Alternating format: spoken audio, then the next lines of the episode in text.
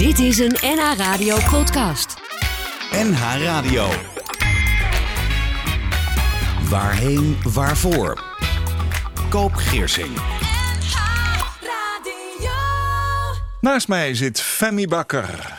Open, positief, energiek, inlevend, sportief, flexibel en, zeggen mensen die haar kennen, authentiek. En je bent uitvaartondernemer en je woont in Groet. Ik moet heel eerlijk zeggen, want je stuurde mij gisteren nog een appje van uh, Groeten uit Groet. Ik denk, Groet, waar ligt dat? Maar ligt bij Bergen, hè? Ja, boven Schorrel. Tussen Schorrel en Kampenduin. Hartstikke Noord-Holland, toch? Ja, hartstikke Noord-Holland. Ja. Hartstikke Noord-Holland. Jij ja. verzorgt uitvaarten in de kop van Noord-Holland. En jouw ervaring was destijds dat het anders kan dan de uitvaarten die je had meegemaakt.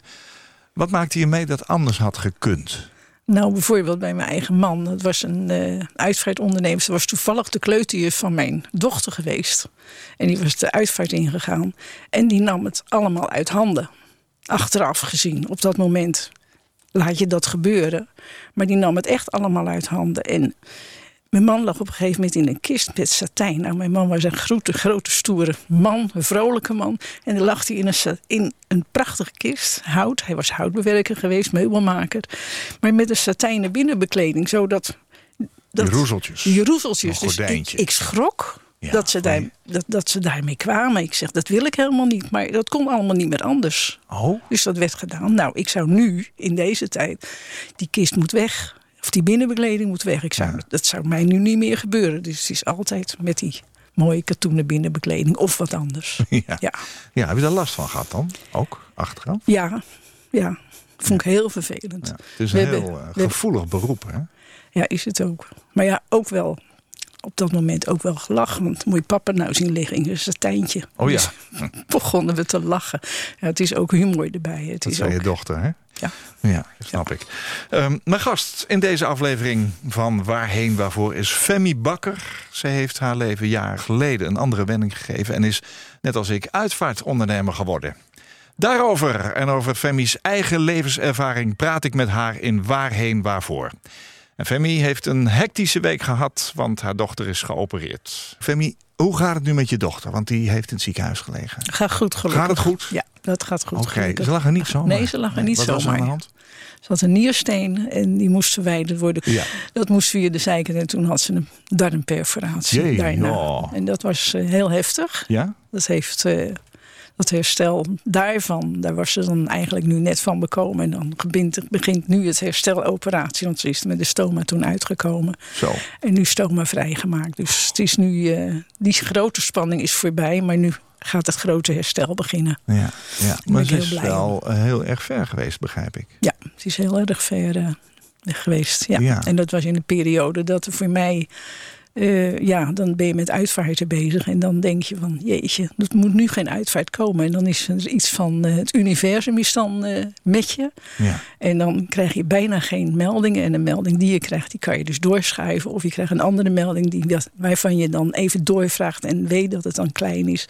En dat geeft je dan ook wel weer afleiding. Om Ja. even weg te zijn van de zorgen om je dochter. Ja, je zegt eigenlijk En- dat je geholpen bent door het universum. Ja. Eh, door wat meer tijd te krijgen die je met je dochter kon Ja, doorbrengen. precies. Ja, ja. Maar goed, jij bent zelf dus dagelijks met leven en dood bezig. Hè? Ik ken dat vak natuurlijk. Ehm, dan is het met je dochter heel erg slecht. Dus je enigst kind ook. Hè? Ja. Ehm, wat doet dat met je? Nou, daar denk ik me niet te veel over na dan.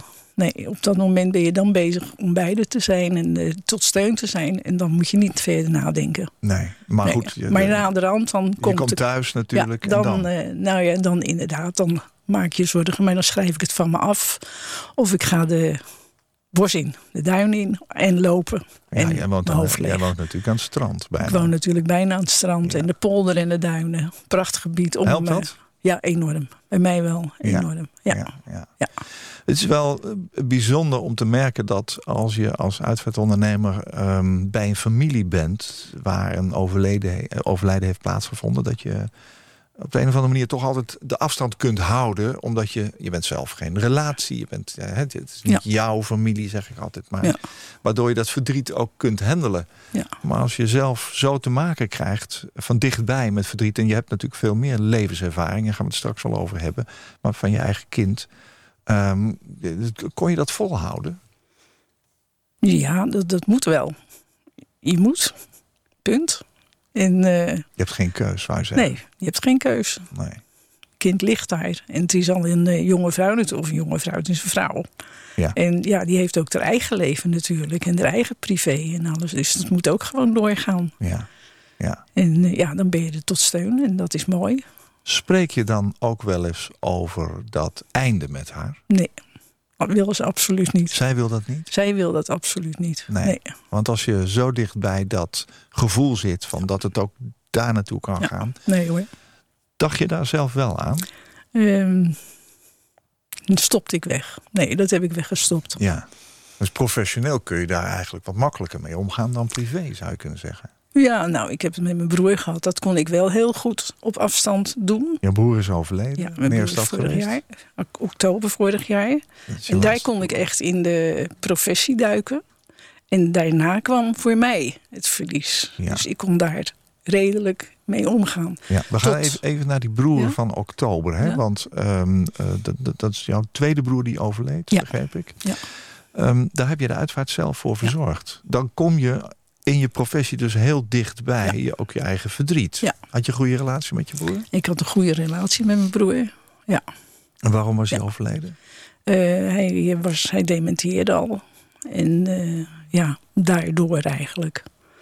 Dus je wist Suiker. ook wel dat dat een keer zou gaan gebeuren. Ja, nou, hij was ook diabetes van jongs af aan al. En door die dementie kon hij zichzelf niet meer eh, injecteren. En eh, dat, dat ging fout. En dat is diverse keren fout gegaan. En daardoor is hij ook eigenlijk vroeg te komen, komen te overlijden. Maar het was voor hem ook wel een verlossing. En eigenlijk voor zijn vrouw ook. Ja. ja. Hoe erg het ook was. Waarom ben jij die uitvaart zelf gaan doen? Hebben ze jou gevraagd? Ja, ze hebben mij gevraagd. Ik heb het, eh, ja, ik heb het ook gedaan. En ook even bedacht van, zal ik? Ja, ik zal het. Ja. En het mooiste van mijn broer was, hij wilde niet in een kist. Dat heeft hij altijd gezegd. Ik wil niet in een kist. Oh, dat wist Dus een mooie wade gedaan, een mooie wade. En om de wade bloemen gedaan. En het was in Rotterdam. Ja. En eh, nou, daar hadden ze dat, de mensen die daar kwamen. Hij was een vrij bekend iemand. Hij had een, eh een geluidsstereo-architectuur was dat in Rotterdam. En dan kwamen de mensen op de uitvaart. En die hadden dat ook nog nooit gezien in een wade. Nee, leg eens uit, want eh, voor ons professionals is dat meteen iets duidelijks. Ja. Maar als iemand niet in een kist gelegd wordt, wat, zijn dan de mogelijkheden? Nou, dan zijn de mogelijkheden op een baaiplank. En dan, inge- Ja. in, en dan ingewikkeld in een kleed. Een heel groot doek Een eigenlijk. groot doek eigenlijk, ja. Ja. ja. Voor mij ligt al een, eh, bijvoorbeeld een eh, dekbed klaar. Waar ik, eh, een dekbed overtrek klaar. Waar ik vroeger met mijn man onder gelegen heb. Ik denk, oh, dat wil ik later ooit wel. Of in de kist of als wade. Dat zien we dan nog wel weer waar ik naartoe ga. Omdat Ja. ik daar nog zelf eigenlijk ook nog niet zo heel Dat erg ligt over ergens al klaar. Ja, dat ligt ergens in de kast en een Ja. briefje erbij. Of een briefje ergens van. Daar en daarin wil ik ooit de uitvaart Ja. in. Hoe, hoe verliep de uitvaart van je, van je broer? Ja, mooi. En ik brak eigenlijk op het laatst. Met eh, de laatste groet. Dat mensen dus langs mijn broer liepen. Met het lied eh, eh, It's time to say goodbye. En toen liep ik te huilen. Andrea Dat, Bocelli. ja, Andrea Bocelli. En toen kwamen echt bij mij de tranen over van... Poeh, wat een ontlading op dat moment. En ik had ook in het begin al gezegd dat het mijn broer was. Dus mocht er iets komen van een ontlading... dan eh, wisten de mensen dat hoe die verhouding was. Ja, Dus het was duidelijk. oké. Het was ook mooi. Ja. Ja. Nou, vind het ook heel oprecht eigenlijk. Ja. Eh, Het is ook je broer, Ja. dus je mag daar ook zelf verdriet hebben. Ja. Ehm, ik kom in mijn dagelijkse praktijk wel eens mensen tegen die eh, inderdaad zeggen... wij, wij willen alles zelf doen. Die ken jij ook. Ja. Hè? Ja. Eh, die- je komt daar, er is iemand Ja. overleden. Nou, dan zijn er wat technische dingen natuurlijk. Een, een opbaring thuis of een overbrenging. Dat, dat moeten wij dan doen. Maar voor de rest wil de familie alles zelf doen. Ehm, het is, dat is mooi, vind ik ook mooi. Hè? Ja. De- hoe- hoe meer je zelf doet, hoe mooier het is. En tegelijkertijd is die dag van die uitvaart... eh, moet natuurlijk wel ook een beetje geregisseerd worden. Terwijl als je dat als familie doet... dan zit je ook steeds te letten op tijden... en op eh, moet er al iemand opstaan Ja. en, en spreken. Hoe was dat bij jou, bij je broer? Want aan de ene kant ben je dus eh, professional en, Ja. en regel je. Aan de andere kant, hoe ga je met je eigen verdriet en je eigen afscheid om? Ja, ik heb toen uh, gevraagd aan de schoonzoon. En uh, wie gaat er wat zeggen? Mijn andere, mijn jongste broer ging wat zeggen. En uh, nou, zelf heb ik ook nog een woordje gedaan. Maar we hadden dat afgesproken. Na dit, na dit stuk muziek ga jij. Ik ben niet het type die altijd maar naar voren loopt om iemand aan te kondigen. Nee. Pas als iemand echt onbekend is verder, dan kondig ik aan of ik nodig Ja. uit. Maar in dat geval hoefde dat allemaal niet. En dan, dan loopt het soepel. En ik probeer dat, wat je, wat je al zegt, als je een familie hebt die het ook allemaal zelf regelt, probeer ik Ja. dat ook op die manier toch wel te leiden. Ja. Dat weten jullie wanneer je moet, maar dat je niet op je klokje kijkt, want je Nee. moet bij die uitvaart zijn. Je moet het beleven. Precies. En dan ga je zo zitten als je even een knikje kan geven van nu ga jij, nu ga jij. Of eh, ja, nou, dat, over het algemeen gaat dat wel goed. Hebben we dat wel aardig onder controle. Kijk je goed terug Denk op de uitvaart van je broer? Ja, ja, absoluut. Ja. ja.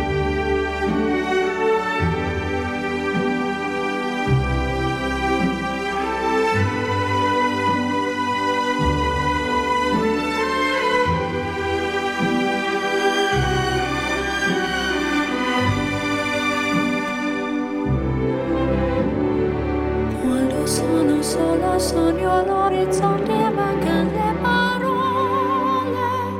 Sì lo so che non c'è luce in una stanza quando manca il sole.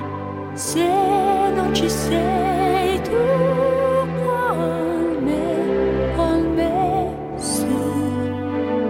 Le finestre mostra tutto il mio cuore che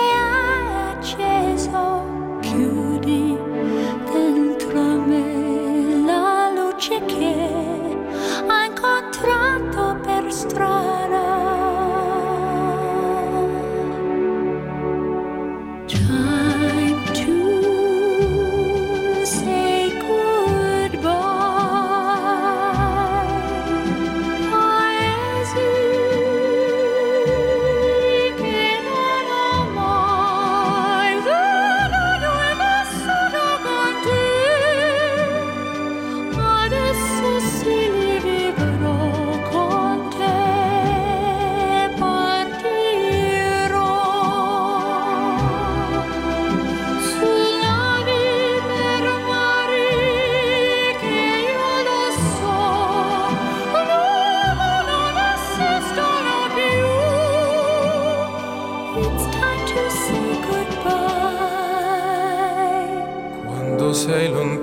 sogno all'orizzonte manca le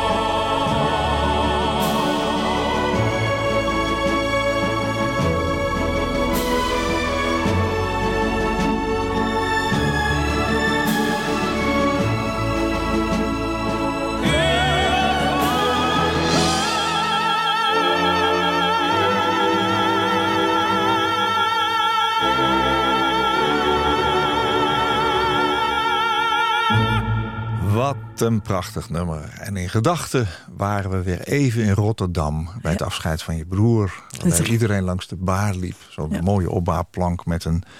Ja, zeg maar, eh, je broer die gewikkeld was in die wade. En je hebt ook een Ja. wade thuis klaar liggen. Dat is een dekbed. En daar zit de symbolische betekenis in van eh, jou en je man. Andrea Bocelli en Sarah Brightman. Ik moet heel eerlijk zeggen, je komt het vaak tegen bij een uitvaart... maar ik vind het altijd prachtig. Ja, dit raakte me nou ook echt. Ja, dat zag ik. Ik wist Ja. niet dat hij gedraaid zou worden. Dus. Nou, Reinhard Nou, Smit zit goed op te letten. En Ja. het kwam in ons verhaal voorbij. En dan Ja. is het ook heel erg mooi om, eh, om, om jou aan de radio ook even te betrekken bij ons verhaal. Femi Bakker is mijn gast in Waarheen Waarvoor. Ehm, het is altijd mooi om te horen dat iemand zijn of haar leven een andere wending geeft. Laten we daar eens even naartoe gaan voordat we eh, andere onderwerpen aansnijden. Wat maakte dat jij wilde gaan leven met de dood? Nou, ik, was, ik, vraag altijd, ik zat in de verkoop en ik vroeg altijd aan mensen: wat doet u? Ik ben verkoopster en wat doet u voor je Wat, beroep? wat, wat verkocht je dan? Eh, nou, eerst slaapkamers daar in Amsterdam. We hadden een zaak. En later bij eh, Woonrijk in Broek op Langendijk. Ja. En dan eh Hoe heette nou, die zaak in Amsterdam? Want dat heb ik wel gelezen, maar dat vond ik zo'n mooie naam. Corelli slaapkamers. Corelli Mooi, hè? slaapkamers. Ja, ja. Een Italiaanse Ja. maffia-familie Nou. leek dat, tenminste qua naam. Corelli is ook een componist, hè? Is dat zo? Ja. Ik leer weer wat Ja, vandaag. en eh, het was een samenstelling van namen, maar eh, nou, dat hebben we heel lang gedaan. Cor en En- Ellie. Cor en eh, Co en, en eh, René was het. Oh, geweldig. Nee, ja. Nou, Maar goed, maar later kwam ik bij Woonrijk Ja. in Broek op Langendijk. En ook daar vroeg ik. En ja, dan kom je allerlei beroepen tegen. Ik weet nog heel goed ook van een, iemand die de bekers... Ik, ik rijd er nog wel eens langs, ik kom nou even niet op zijn naam. Maar bekers voor eh, wedstrijden Oh ja. verkoopt. Ja. God, hoe heet die man? Ik weet niet. Maar in ieder geval ook een grafdelver. En dat triggerde mij grafdelver, goh, uitvaart. En toen begon ik te denken, ja, ik zit nu in de verkoop, ik moet geld genereren. Hoe kan ik dat combineren? Want het blijft natuurlijk toch een beroep ook waar je geld mee verdient. Laten we heel eerlijk zijn. maar wat, wat trok je daar zo in aan dan? Want als je denkt aan grafdelven, dan denk ik aan iemand die op een begraafplaats eh, zo'n zo'n graf moet graven. Ja, ja, Een heel ja. diep gat. ja, dat wel. Maar toch, ik, ik begon, begonnen te praten en hoe dat was en hoe voelt dat. En, ja, en mijn vader heeft ooit vroeger in een grijs verleden eh, ook bij de gemeente gewerkt, ook op een graf. Dus als kind, toen was ik heel klein hoor, dus eigenlijk weet ik daar heel weinig meer van. Maar dat komt nu even in me op. Maar op een of andere manier triggerde me dat. Ja. En toen ben ik daarin gaan vroeten en gaan kijken van wat kan ik doen. En toen ben ik opleiding gaan volgen bij Docendo in Geldermalsen. Oh, kijk aan. En eh, stages gelopen, mijn baan opgezegd, stages gelopen en gaan zoeken van waar kan ik beginnen. Maar je hebt echt je baan opgezegd om dit te gaan doen. Ja. Want je wist gewoon zeker, dit, dit wil ik. Ja, dit wil ik nog. En ik ben gaan kijken en faciliteren diensten gaan zoeken in Noord-Holland.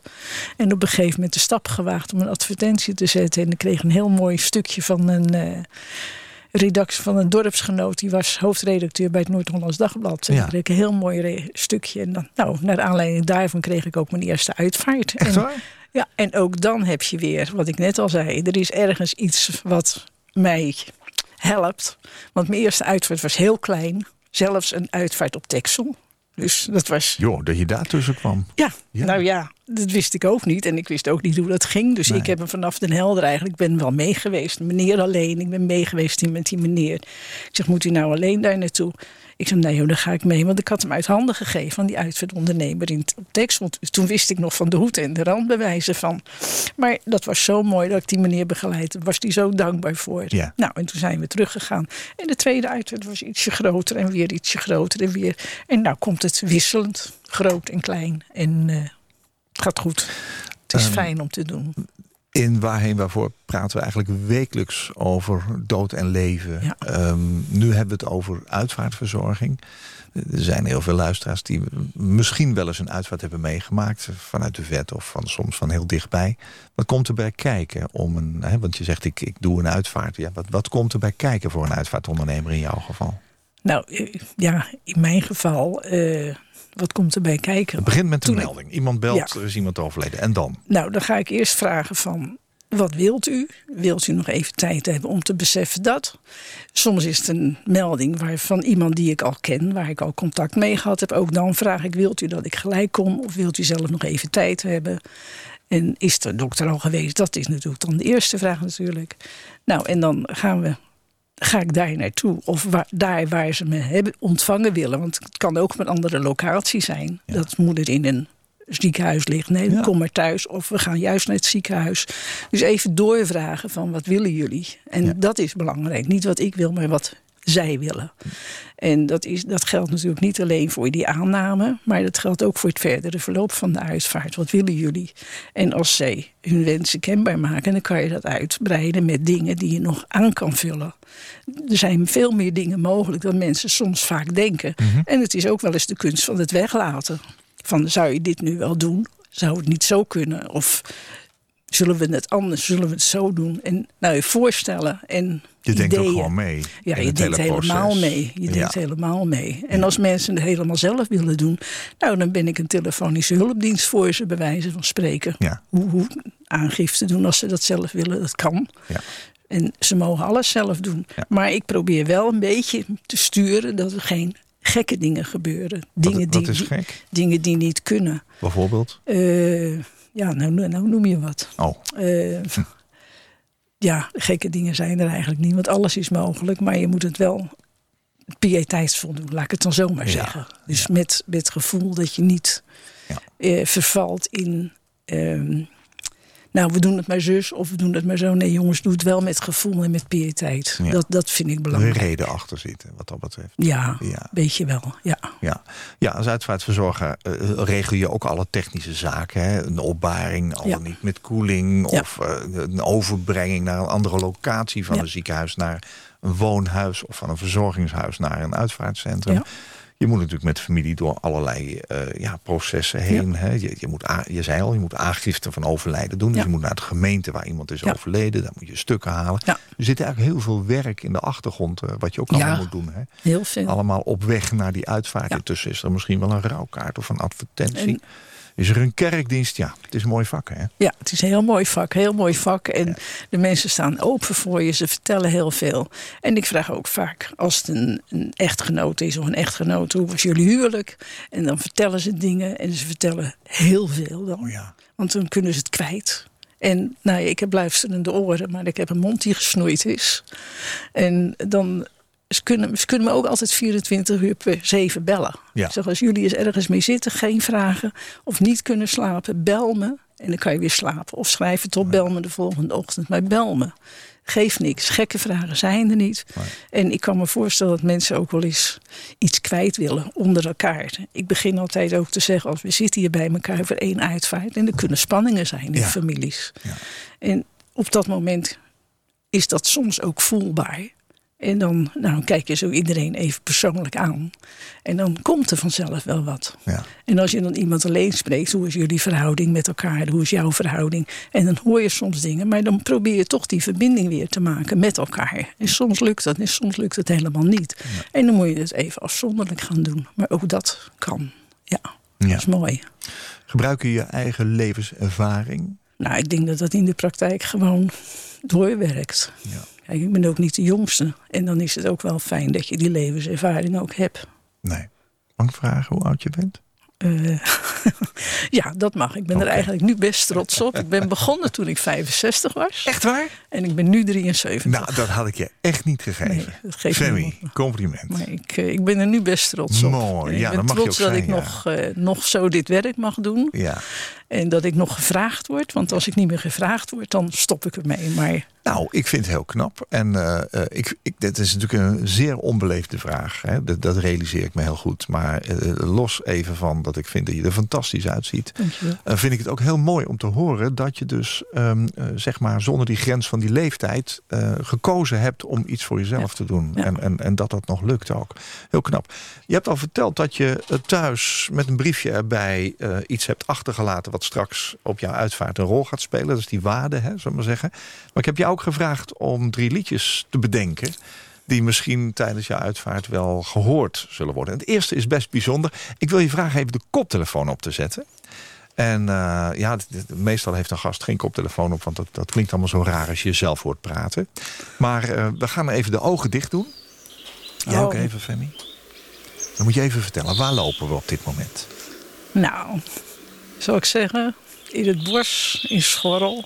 Heerlijk. Mhm.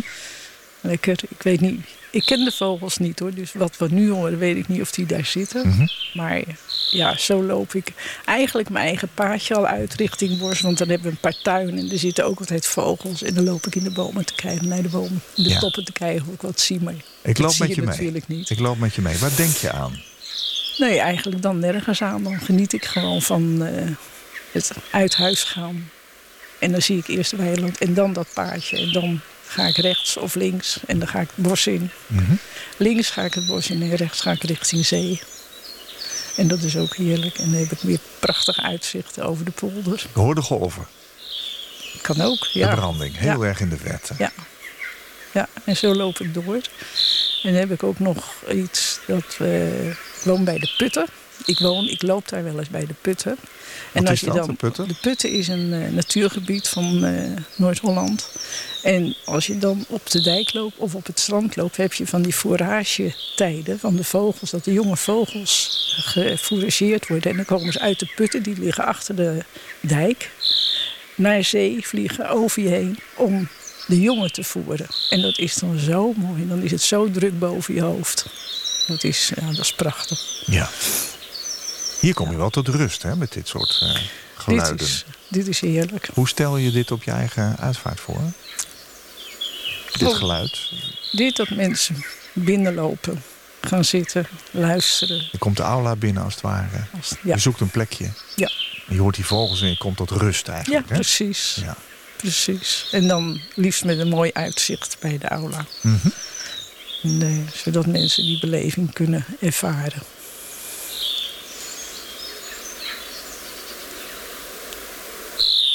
Mooi hè? Reinhard? Even gewoon een stukje vogelgeluiden. Ja. Ja. Je schreef me dat je hebt geleerd, eh, Femi, om afscheid te nemen. Leren afscheid nemen is nogal wat. Van wie heb jij zelf afscheid moeten nemen? Je man, 21 jaar geleden? ja, negen maanden later mijn broer. Ja. En daarna drie maanden later mijn vader. Ja. En eh, voor mijn broer was het wel heel bijzonder. Die was, eh, die, dat was avonturier en die ging eh, kamperen bij een boer. En toen zat ik in Afrika. En eh, nou, die is in zijn busje overleden door waarschijnlijk koolstofmonoxide. En ik kreeg op de avond dat ik uit Afrika terug zou komen... een berichtje van mijn broers van we komen je morgen ophalen op Schiphol. Nou, leuk, hartstikke leuk zeg, wat gezellig. En dat was ik helemaal niet gewend van ze. En eh, nou, toen reageerden ze nogal flauw. En wat is er aan de hand? Want er is iets, jullie komen me niet zomaar ophalen. Dat voel je dan. En als je dat dan hoort op een grote afstand... en je hebt nog zo'n reis voor de boeg... dan is dat... Nou, dat is echt, dat, dat verslaat alles. Dan ben je alles kwijt wat geweest is. En eh, ja, dan wil je zo snel mogelijk naar huis. Maar ja, sneller dan snel kon niet. Dus het was goed. Tenminste, het was goed. Het was niet goed, maar het, was, het kon niet anders. En dan kom je hier en dan ja, is je oudste broer overleden. 58 jaar. 58. Ja, Ja. en dat, is, eh, ja, dat was heftig. Ja. Heel heftig. Je had twee broers. Ik had, ik heb drie, ik had drie broers. Je had ik drie heb er nu, nog één. Oh, je, ja. hebt, je hebt nog een broer. Je- Jullie waren een gezin met vier kinderen. Ja. Ja. En, en hij was 58. Waar zit jij in de rangorde? Was jij de oudste? De derde. De jongste? de, derde. De derde. Ik ben nu de oudste. Ja. Heel raar. Dat is een Die gek gevoel, ja. ja. Ja. Je oudere broer is weg. Ja. Die oudere broer wordt ook nooit meer ouder dan 58. Nee, hè? dat is ook raar als je die leeftijd zelf bereikt. Dat denk ik 58 jaar. Dat had ik ook met mijn man. Die was eh, 18 jaar ouder dan ik. 69 was die dat hij overleed. Ook nog niet zo oud. Ja. Maar dat hele jaar, dat beleef je dan. Dat je denkt, goh, ik ben ouder dan Wim. Ik ben ouder dan Rien. Wat raar is dat. Dat is gek, ja. Ja, ja. Het zijn hele vreemde dingen. Eh, Jouw broer overleed dus onverwacht. Ja. En daarna je vader. Ja. Maar ik kon het verdriet niet aan van eh, wat hij in mij zag na het verlies van mijn man. En toen ook nog het verdriet van zijn eigen zoon en, en het verdriet van eh Rien. En eh, ja, die, die kon het verdriet niet aan. Dus die overleed heel snel daarna. en je moeder? Die is tien jaar geleden overleden, elf jaar Die Ja. heeft nog een tijd geleefd. Ja. Maar die dementeerde ook. Jouw man was overleden, jouw broer overleed onverwacht, daarna je vader. Wat gebeurde er toen met je? Want jij zat nog in de rouwperiode van je man. bij van die-. Nee, die is wegge- weggedrukt. Die rouwperiode van mijn man is toen weggedrukt door het overlijden van mijn broer. Nou, die was er wel, maar die heb jij niet. Nee. Daar heb jij niks mee kunnen doen, nee, blijkbaar. daar, kwam ik, eh, daar ben ik later achter gekomen. Hoe kwam je daarachter? T- gewoon intens verdriet wat je op dat moment voelt voor je broer is anders dan van je man. Zo ervaar ik het tenminste. Omdat het toch, ik woonde al niet meer in de buurt van Rotterdam. Ik woonde eh, toen al in Landsmeer. En ja, hoe kom je dan achter? Ik ben op een gegeven moment gaan verhuizen omdat onze dochter die ging naar het mooiste stukje van Nederland. Ja, ik ga een beetje van de hak op de tak. Maar het grote verdriet kwam pas toen ik verhuisd was naar Groet. Dat ik toen voelde van, goh, dit is nu mijn huis. Wat raar is dit. Er hoort Wim. Wim kent mij hier helemaal niet. Jouw man heette Wim. Ja, mijn man heette Wim. Wim kent dit helemaal niet. Dit is echt mijn nieuwe leven nu. En dat is vreemd. En het vreemde, nog, nog vreemder was het op een gegeven moment. Ik zat bij een muziekvereniging. En eh, ik speelde klarinet. En nou, hij kent die. De in de boet repeteerden we. En ik zie de deur van de boet opengaan. En daar staat mijn man. En ik zit klarinet te spelen. Ik leg mijn klarinet in. Ik trek hem van mijn mond. Wim? En net die naast me speelt fluit. Die zegt, wat heb je? Staan, ja, Wim was al weg. Ja. Maar dat beeld alleen al, dat is zo vreemd als je dat ervaart. Ja. En ik heb het wel eens met mensen erover, die, eh, nou ja, als ik bij ze ben. En ik hoor toch wel meer van dit soort bijzondere ervaringen. Ook dat er iets gebeurt in huis van... Heb jij de televisie aangedaan? Heb jij de televisie... Oh, dan is pa zeker weer geweest of zo. Van mensen van... hoor ik ook wel eens van die vreemde verhalen. Dat je denkt, heel bijzonder. Maar dat kwam heel dichtbij voor jou. Ja, Ja. ja. En wat zei jou dat? Eh, ja, je moet, je moet door. Ik hoorde laatst eens iemand zeggen, ja, iemand die tegen een eh, nabestaande zei: Jouw leven wordt nooit meer zoals het was met je man. En zo is het natuurlijk. Je moet altijd een nieuwe invulling gaan geven. En als je een beetje een positieve instelling hebt, lukt dat ook wel. Want er zijn ook weer dingen die je samen met je echtgenoot, echtgenote wil doen, die wel eens blijven liggen, omdat de ander dat niet wil. En dat zijn dan juist de dingen die je dan kan oppakken. Ja. Dat je dan zegt, zo, nu is mijn leven, nu kan ik dit wel gaan doen. En het hoeft niet met rancune te zijn, maar gewoon dat je nu voor jezelf iets mag kiezen. Ja. En die positiviteit, die probeer ik toch voor mezelf vooral, maar ook naar anderen toe te vertellen. Van probeer het, probeer het, probeer het. Het is moeilijk genoeg. En nu heb je dit verdriet, maar over een jaar is dit verdriet anders. En over twee jaar is het weer anders. Maar het verdriet, het gemis blijft. ja. En lukt het je op dit moment? Ja, hartstikke goed. Ja, gelukkig wel.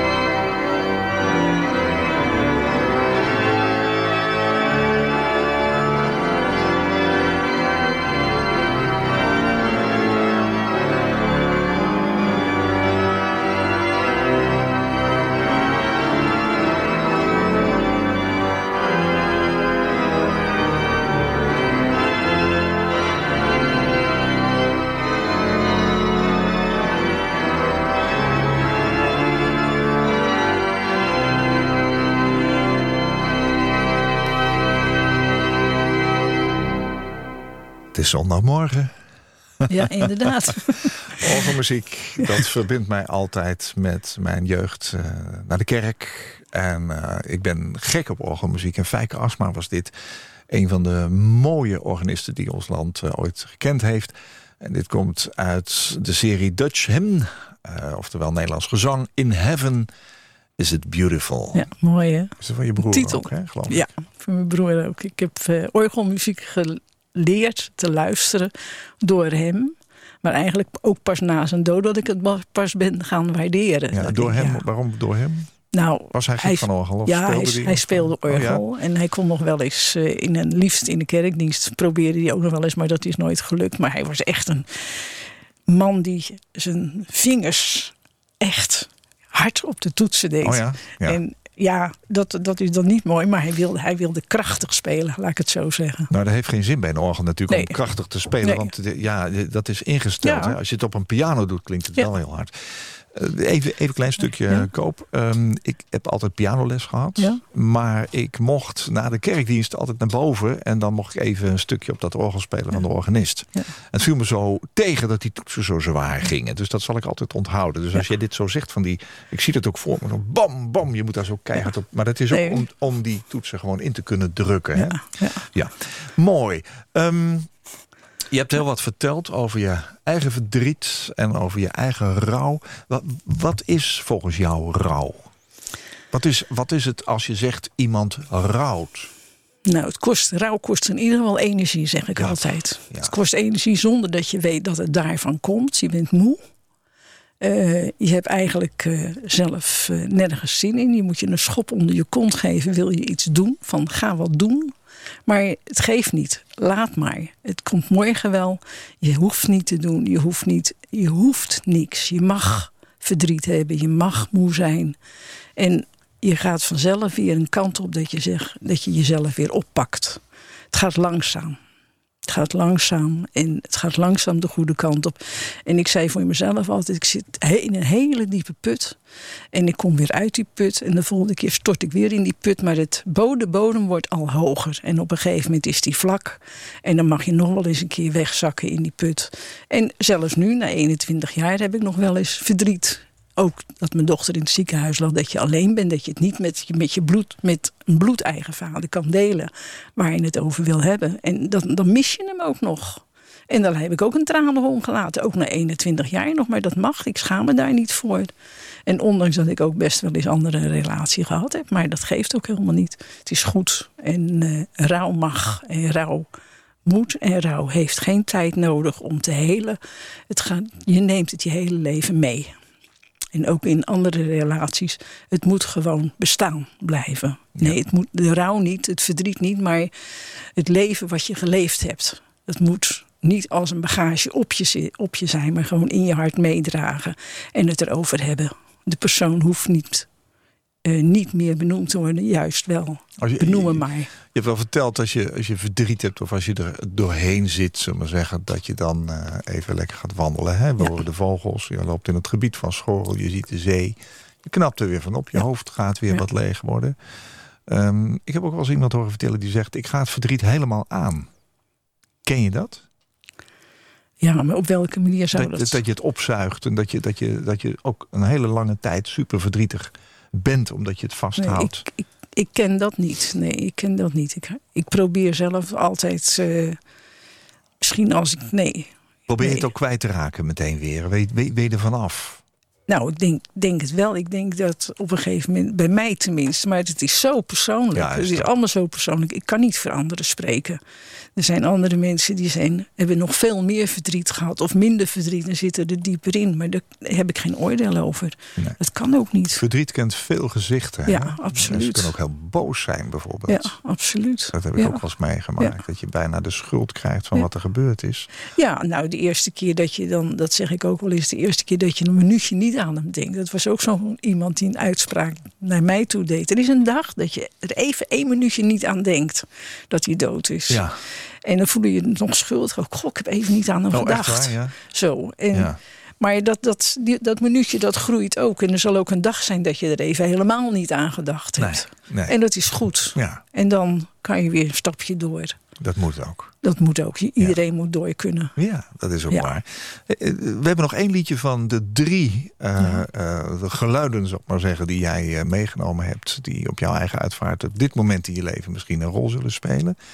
Ja. Ehm, waarom gaan we dat derde liedje draaien van Louis Armstrong zo meteen? Nou, dat is van mijn broer.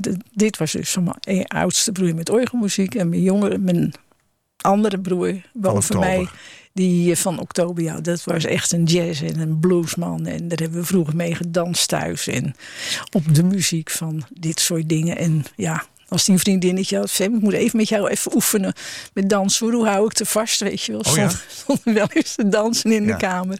Ja, en ja, het was leuk, het was mooi, mooi. Ook een Ja. heel positief liedje, hè, wat Ja. dat betreft. Ja, positiviteit is heel belangrijk in het leven. Absoluut. Ja. I see trees of green, red roses too. I see them bloom for me and you. And I think to myself, what a wonderful world.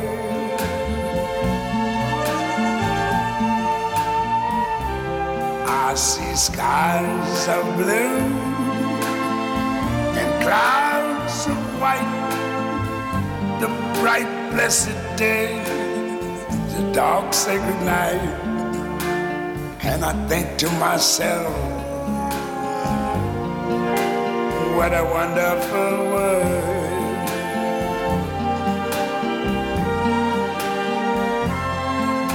The colors of the rainbow, so pretty in the sky are also on the faces of people going by. I see friends shaking hands,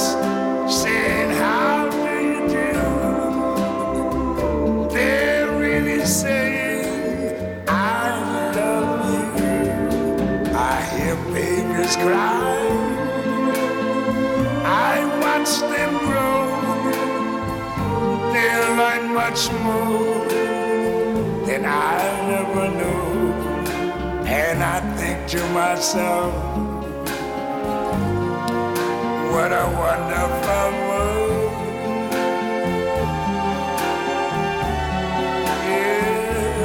Yes, I think to myself,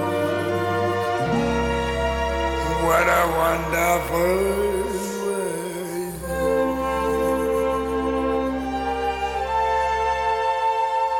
Oh ja. Oh ja. Yes. Wat een prachtig liedje ook. Ja. En wat mooi om eh, die drie liedjes daarmee af te sluiten. Want ehm, positief ben je absoluut. Ja. Ehm, alles wat ik in het begin gezegd heb, het open ben je ook. Eh, het past helemaal. What a Wonderful World is natuurlijk ook eh, het gevoel wat je kunt krijgen als je zo aan het wandelen bent om je hoofd leeg te maken. Hè? Wat is de wereld mooi als je het maar wilt zien, toch? Absoluut. Ja. Absoluut. Ehm, jij bent begonnen als uitvaartondernemer. Dan moet je een bedrijfje in elkaar gaan knutselen. Ja. Je hebt een hele mooie website, heb ik gezien. En daar staat die klaproos op. En die heeft voor jou een symbolische betekenis. Ja. Leg eens uit als je wil. Nou, klaproos is natuurlijk heel kwetsbaar. Ja, als je hem dan valt hij bijna uit bij wijze van spreken. Ja. Maar hij is altijd weer opbloeiend. En dat is de mens ook. Het kan kort duren, het kan lang duren. Maar Ja. de mens bloeit altijd weer op. Ja, En dat is voor mij echt de symboliek van de klaproos. ja. Ja. mooi. Je hebt eh, een een jurk aan in de kleur van een klaproos, als ik Ja. zo vrij mag zijn. Hè? Ja. ja, mooi hoor. Met bijpassende schoenen, luisteraars. Ja. Je, liet, je liet me ook weten dat eh, de mooiste dag in je leven de geboorte van je dochter was. Ja. Waarom? Ja, het is zo'n mooie ervaring, een bevalling. Ja, Doet toch heel erg zeer?